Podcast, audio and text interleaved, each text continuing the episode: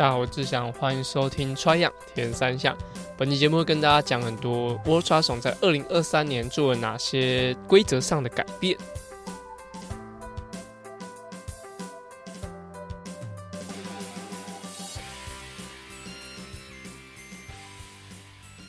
大家好，我志祥，欢迎收听《穿样铁三项》。那在上周的时候，有跟大家提到，我有把我的 Instagram 关掉。就是一个礼拜，那这个其实起因是，呃，反正就在睡觉前，然后我想说，其实自己好像社群媒体用的时间很长，然后就跟太太讲说，把它关掉一周怎么样？那诶，大家听到节目的时候，我已经呃开始又有在用，就是 Instagram，毕竟就是蛮多资讯哦是需要在上面做使用，但是我跟大家分享一下，我怎么样把它就是关掉来改变我的生活，有改变吗？我自己觉得。好像还好，但我的那个关起来其实不是把账号关闭，所以其实大家还是看得到我的就是呃贴文的内容啊什么之前的，当然不会有动态，因为动态是二十四小时嘛，所以大家看到我之前的就是贴文，我觉得反正我贴了一张说我呃一个礼拜不用 IG，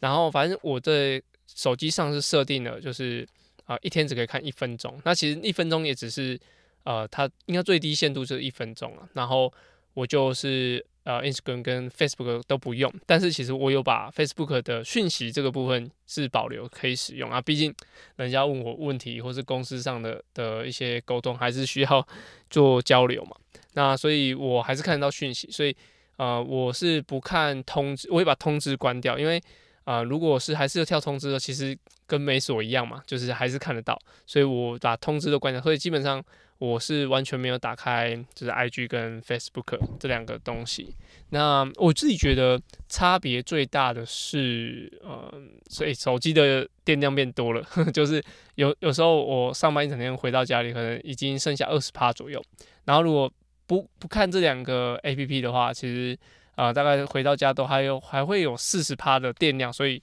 明显的就是电量变多，就是你用手机的时间是变少。那我觉得也可能是刚好这周正在忙一月三十一的，就是台东小铁人的训练营，所以其实能够看就是社群媒体的时间也不是太长。所以我觉得我自己觉得没有特别痛苦啦。然后时间多出来吗？我觉得有差，就是你在尤其是回家的时候，就是回到家里，可能小朋友弄睡觉了，那可能洗完澡。在那个等待，也不是说等待，就是在那个啊、呃，感觉是自己的时间的时候，比较不不会去特别去看呃 Facebook 或是 Instagram，就是会以前可能习惯看一下大家做一些什么有趣的事情，或者短影就是短影片，可以看一下到底有没有什么好笑的事情让自己开心一下。但是把这段时间都省下来，我多了一些时间可以去按摩一下，但当然也不会是。呃，非常集中精神的按摩，可能还有 YouTube 可以看嘛，就是可能还是会看一些东西，所以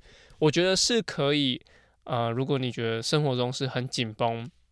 那你事情都做不完，或者说你想改变一下自己的模式，我觉得这个一个礼拜算是还蛮不错的的体验，对啊，所以是挑战，我觉得也不是算是太太难了。我觉得我自己觉得没有特别难，但是回归到还是呃。我们是，就毕竟教练行业是跟做跟人互动的一个行业嘛，所以毕竟还是会需要宣传或是知道一下啊、其他人的状况，所以啊、最近还是会慢慢陆陆续续的是使用就是 Facebook 跟 IG，所以还是我觉得如果想要稍微改变一下生活的话，这个方式其实是还不错的，就是推荐给大家。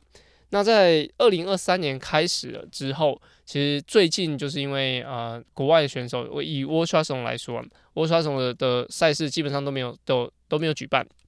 那就主要是因为圣诞节啊或是一些新年的关系，所以其实国际赛事的赛事是没有什么举办。但是我针对了二零二三年的 World Triathlon 的网站颁布的规则，它的呃网站我晚点会放在资讯栏给大家看。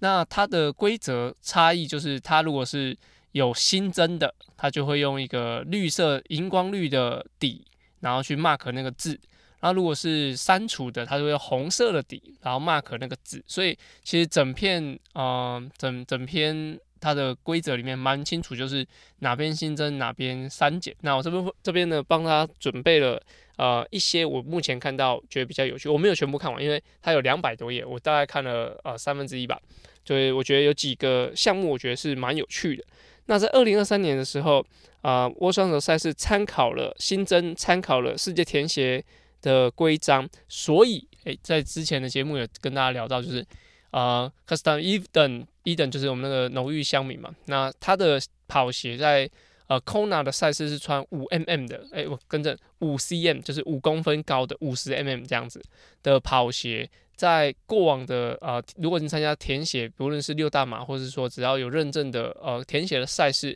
是不可以穿超过四公分的，四公分的的跑鞋是不可以在田世界田协的场上使用。那原本呢，就是大家在吵，就是伊登他到底这个 Kona 资格有没有成立，就是他的呃穿的这个鞋子下去跑有没有成立？以目前来看，就是以二零二二年来看。连 World Triathlon 的赛事都没有跟着就是世界田协下去走，所以二零二二年的赛事，呃，伊登想穿什么鞋子都没有问题。那甚至他比的又是 Ironman 系列的，那就是其实离现在这个规则又有点距离，所以呃，在二零二三年开始不会在一国两制的鞋子的部分不会在一国两制，所以在呃伊登如果他想要穿那双鞋子。来参加握双赛事是不允许的，哦，是不允许的。所以在二零二三年开始，伊登必须要穿回到可能是鞋子是四公分的的跑鞋，也也许他本来就穿四公分了，但是就是他不能够穿 Conan 夺冠的那双鞋来参加啊握双手赛事。但是 Ironman 或是各大其实呃商业的铁人三项赛事可不可以穿呢？目前的规则是没有查到禁止，所以说只有世界啊握双手赛事有跟着世界填写的。的规则下去走，所以在比赛上这是会变得比较强硬一点点，也看不到这双鞋。那跟大家讲一下，On 的这双鞋是第三代，台湾进的是第二代，所以目前台湾进的鞋子都还是可以参加，就是不论是万金石啊，或者说台湾有认证的一些赛事，所以这是不太影响的。那在二零二三年，他哦，我觉得他除了把世界填写的规则加入之外，他还加入很多什么 snowball 啊，或者一些残疾游泳、残疾田径、残疾越野滑雪之规则。那这些规则加入进去之后，其实我觉得有点像认证啊。他大家知道，就是 World Triathlon 的赛事是针对，就是呃，假如自行车的话，是针对 UCI 这个联盟。然后进行它的规则的跟随跟随啊，可以跟随，就是 UCI 有认证的车款啊，在 World Triathlon 都可以使用。那在世界田协加入之后，那在今年也新增了很多协会。刚刚讲的，就是残障啊、残疾的游泳、那田径这些，我觉得最简单来讲，有点像拜码头啦，就是比方说，啊，你的赛事是依照什么规则，然后我就跟你讲，哦，我就跟着 UCI 的，哦，跟着世界田协的的规则下去走，其实就比较没有没有什么问题。毕竟他那些专项的项目，他们会把规则都条例的非常清楚。所以在这部分，我觉得呃鞋子的部分大家就不用太担心，就是二零二三年是不可以再穿那个很像踩高跷的那个五公分的鞋子下去比赛。好，那在其他规则呢，它有一点就是在丢弃区丢弃丢弃，就是你的补给的物品，就是在这是比较像在跑步，就是因为在握双绳的，比如说五一五以下赛事，单车是没有补给站。所以啊、你的所有的补给品都不可以丢在呃，不可以丢在地上。那如果是到跑步的话，其实它有很明确的丢弃区，就是在补给站的前跟后，可能他身上可能会带果胶啊，或是一些自己想要补充的东西，那他必须在它指定的丢弃区，然后进行丢弃才可以啊、才算是允许的。如果是被抓到，或是被拍到说你在非丢弃区，然后你丢一些果胶的垃圾什么。是啊、会被判罚的。那在这一点呢，它特别在二零二三年的规则里面特别写到，就是不可以在丢弃区以外的地方丢弃食物，呃，不，丢弃物品。所以就是啊、在二零二三年特别写出来。但我觉得这应该已经行之有年了，所以特别写出来也算是呃强调一下，就是禁止在比赛啊丢弃区以外地方丢丢垃圾。那在有一点就是啊，他讲到不得修改比赛的任何装置。哦，那这部分呃听起来好像有点笼统，比如说，诶，为什么不能修改什么？游泳你要修改什么？就是你要跳水的地垫你自己换自己要的吗？就是或什么？那这个比较常看到就是转换区的物品，就是假如说有些以台湾来讲，台湾都是比较说哦铁栏杆嘛，铁栏杆这个一一个一个架子可以挂可能四五台车，那以以前。我以前看到的一些比赛状况，就是可能某些选手他们身高比较高，所以他的单车只要挂上去，他假如用用坐垫来挂的话，其实那个杆子是完全不够高的，就是你的车子放上去，然后它那个杆子是完全撑不起来你的坐垫，就是你的坐你坐垫可能拉太高，所以它完全挂不上去，那就会有一些选手他会把就是用用砖块或石头把转换架的四个角垫高，所以整只你的转换架都变很高，所以你才挂得到你的。就脚踏车这样，以前的有些选手会这么做。那以 w a t r a s o n 赛事来说，他在二零二三年强烈的禁止这个部分，就是不得修改比赛中的任何装置。对，装置就包含刚刚讲转换架。那其实我觉得，以铁三项来说，你会用到的装置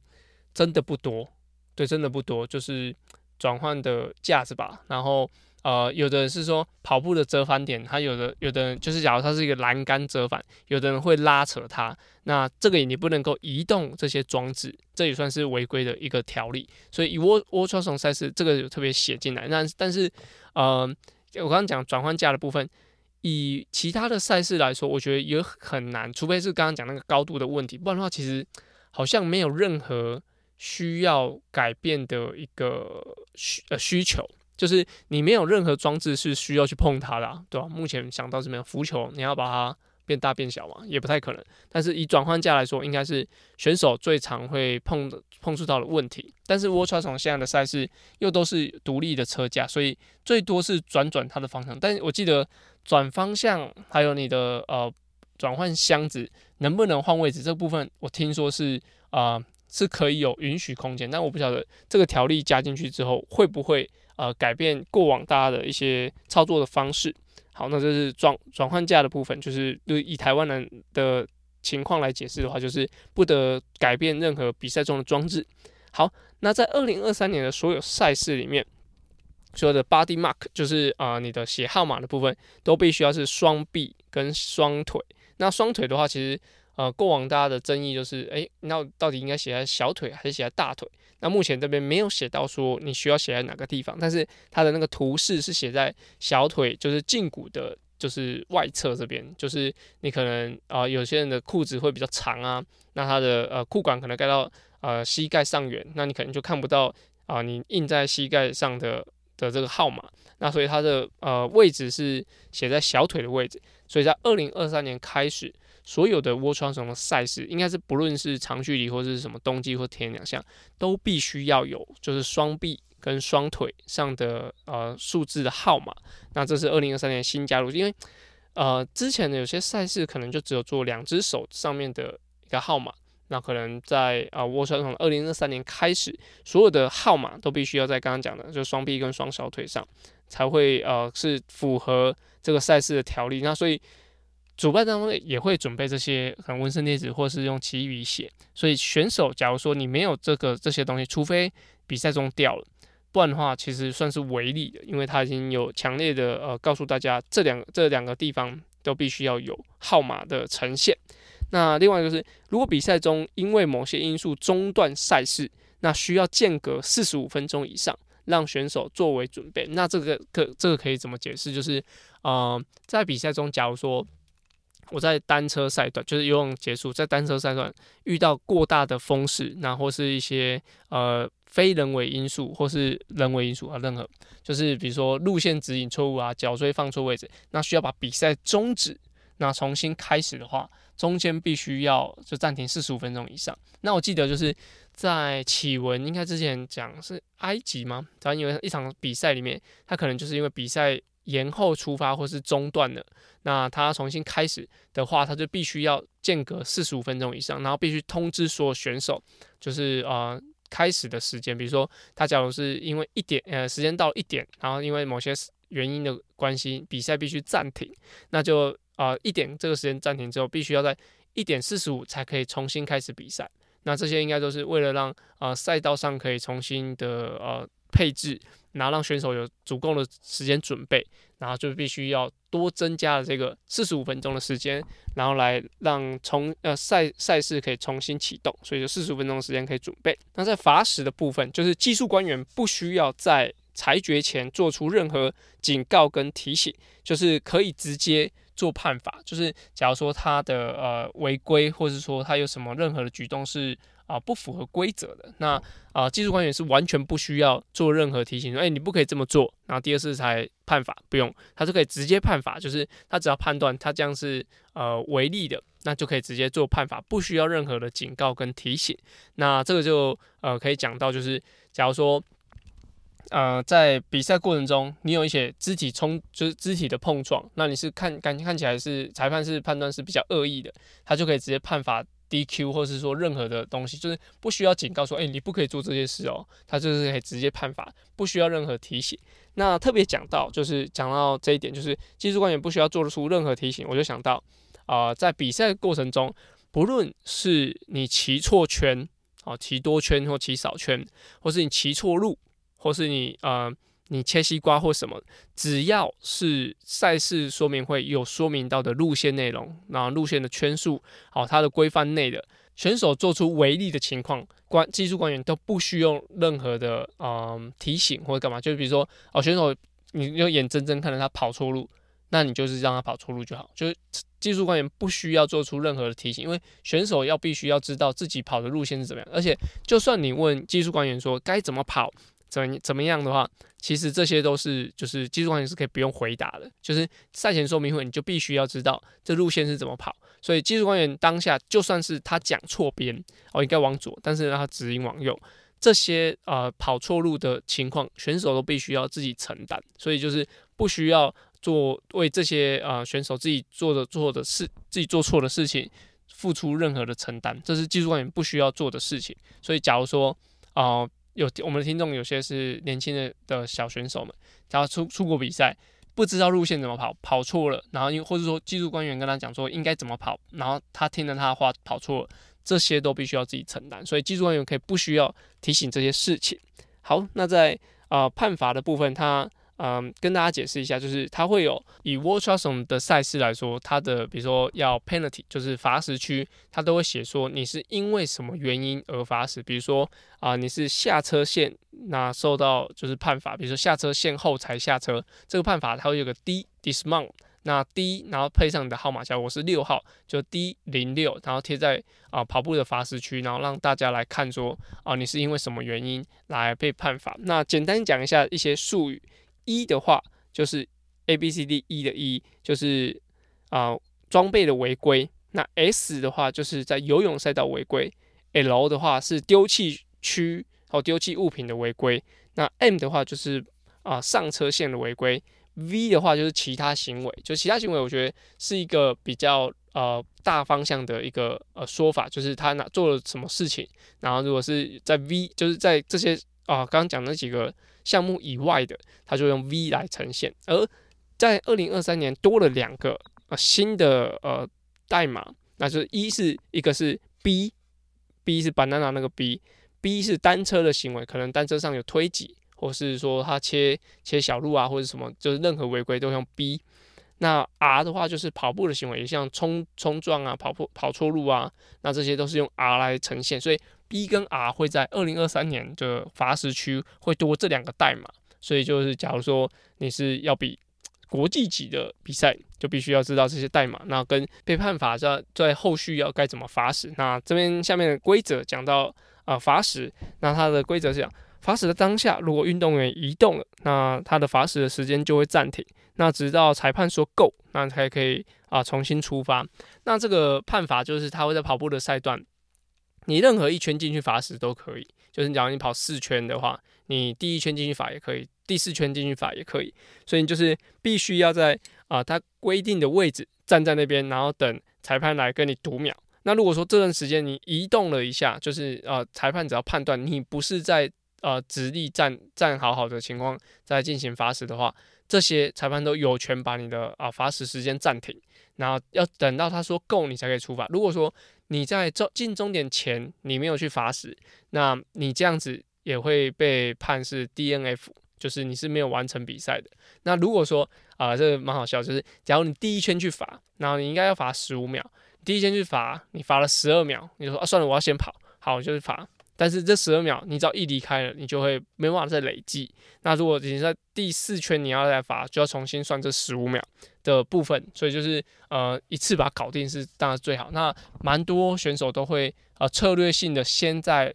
啊、前面的时候用力的跑，可能一到三圈用力的跑，看看自己状况如何。如果状况很好，那就是到最后一圈再罚。如果你是跑了第二圈，呃，第一圈、第二圈就觉得状况真的不行，就赶快罚，把罚时罚掉，然后三四圈再继继续把比赛完成。所以在罚时的部分就必须要呃特别注意，就是不可以做任何的移动。那这些都是会有呃裁判、技术官员来进行评断。那在呃规则里面其实讲了很多帕拉松，就是呃身障铁人的部分，其实真的非常多。那甚至我自己连呃，身障的选手该怎么分级，其实我都不是太清楚。那它有很多的规则啊，我自己呢是没有特别了了解说，呃，这个改变有什么呃差异。那国内其实有好几位就是国际知名的呃裁判人员，那我也许可以在后续的一些节目跟大家就是呃请他来分享说这些啊身障组或者说。啊，很多的，比如说，呃，雪滑雪越野的体验赛事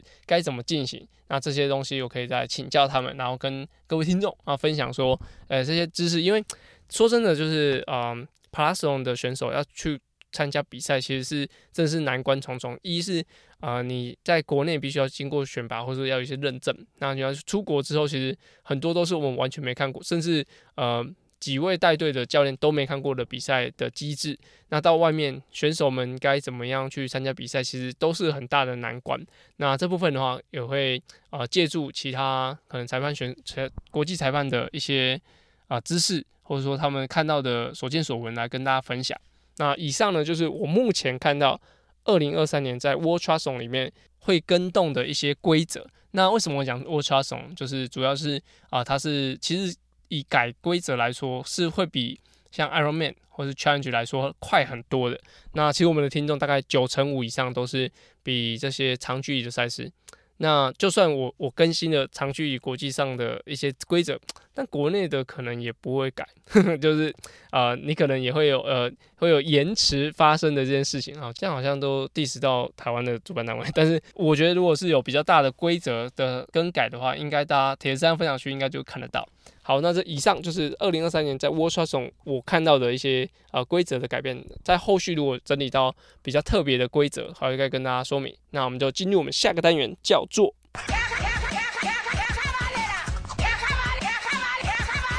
卡卡班呢？卡卡班呢是在 Try 样铁人三项 EP 五十开始的新单元，主要卡卡班呢在节目里用来审视我自己现在练的方向到底对不对。有时候骑慢一点反而会有不一样的收获。而这个单元的灵感来自于我教学，还有听众留言，所有问题都欢迎到 Apple Podcast 留言哦。那本集呢，跟大家讲一个，就是在这一周。或下一周，其实我对于我安排的学生，或是我功率课的学生，做了很多很多的测验的的呃设定，这样就是我把训练的内容加入很多测验的的流程，就是不论是游泳的 CSS 啊，或是跑步的十 K。如果说呃你前阵子已经跑完台北马的话，就不会再做跑步的测验。都跑跑步的话，大部分都会，除非他真的是没有什么比赛。不然的话，都会依照他可能跑路跑赛的半马，或是十 K，或是呃全马的成绩来做推算。那最近比较常安排的就是单车的 FTP 的测验，或者说他有呃 FTP Ramp 的测验。所以这些会是在这周跟下周来让我的学员会比较常进行的事情。那为什么要在这两周进行测验？一哦、当然是可能前面已经准备了四周的训练，那现在做一个检测，其实是。减量加检测，那二就是，其实我会让他们在农历年前做一个测验。我过往我跟大家分享，就是这边有个绝对，就是过往我可能会在农历年后，然后才做一个测验，然后看看现在就是农历年过完之后身体状况如何。但是蛮长，就是农历年假如练的不是那么规律，他的测验的状态就会比较差，所以数字都偏低。那在练的时候就会觉得。好像其实他在练个呃可能三五天状况就回来，但是他的设定都一直在很低的状态，所以就觉得好像太轻松太轻松。所以我今年特别改的就是我在农历年前先做一个测验，然后农历年要被迫要让他们强迫要可以要维持你的基本训练，那到农历年后，可能再过四周再做一个测验，希望啊前后对照不会差太多。所以我之前遇到的情况，但这个没有绝对，就是我之前遇到的情况是农历年过完之后，大家的能力普遍下降，所以那个时候测出来的值一定很差。但是说真的，那你只不过是可能三四天的可能日夜颠倒，然后你身体状况不佳的情况测出来的。的数值，并不代表说你的身体状况，呃，你身身体表现真的那么差，所以我反而把它操呃操作是把它反过来，就是先做测验，然后再过节。那在过节的过程中，可能初一初呃除夕初一初二会让学生休息，然后接下来就是会比较专心的训练这样。所以呃，这是我今年操作的一个方式。如果说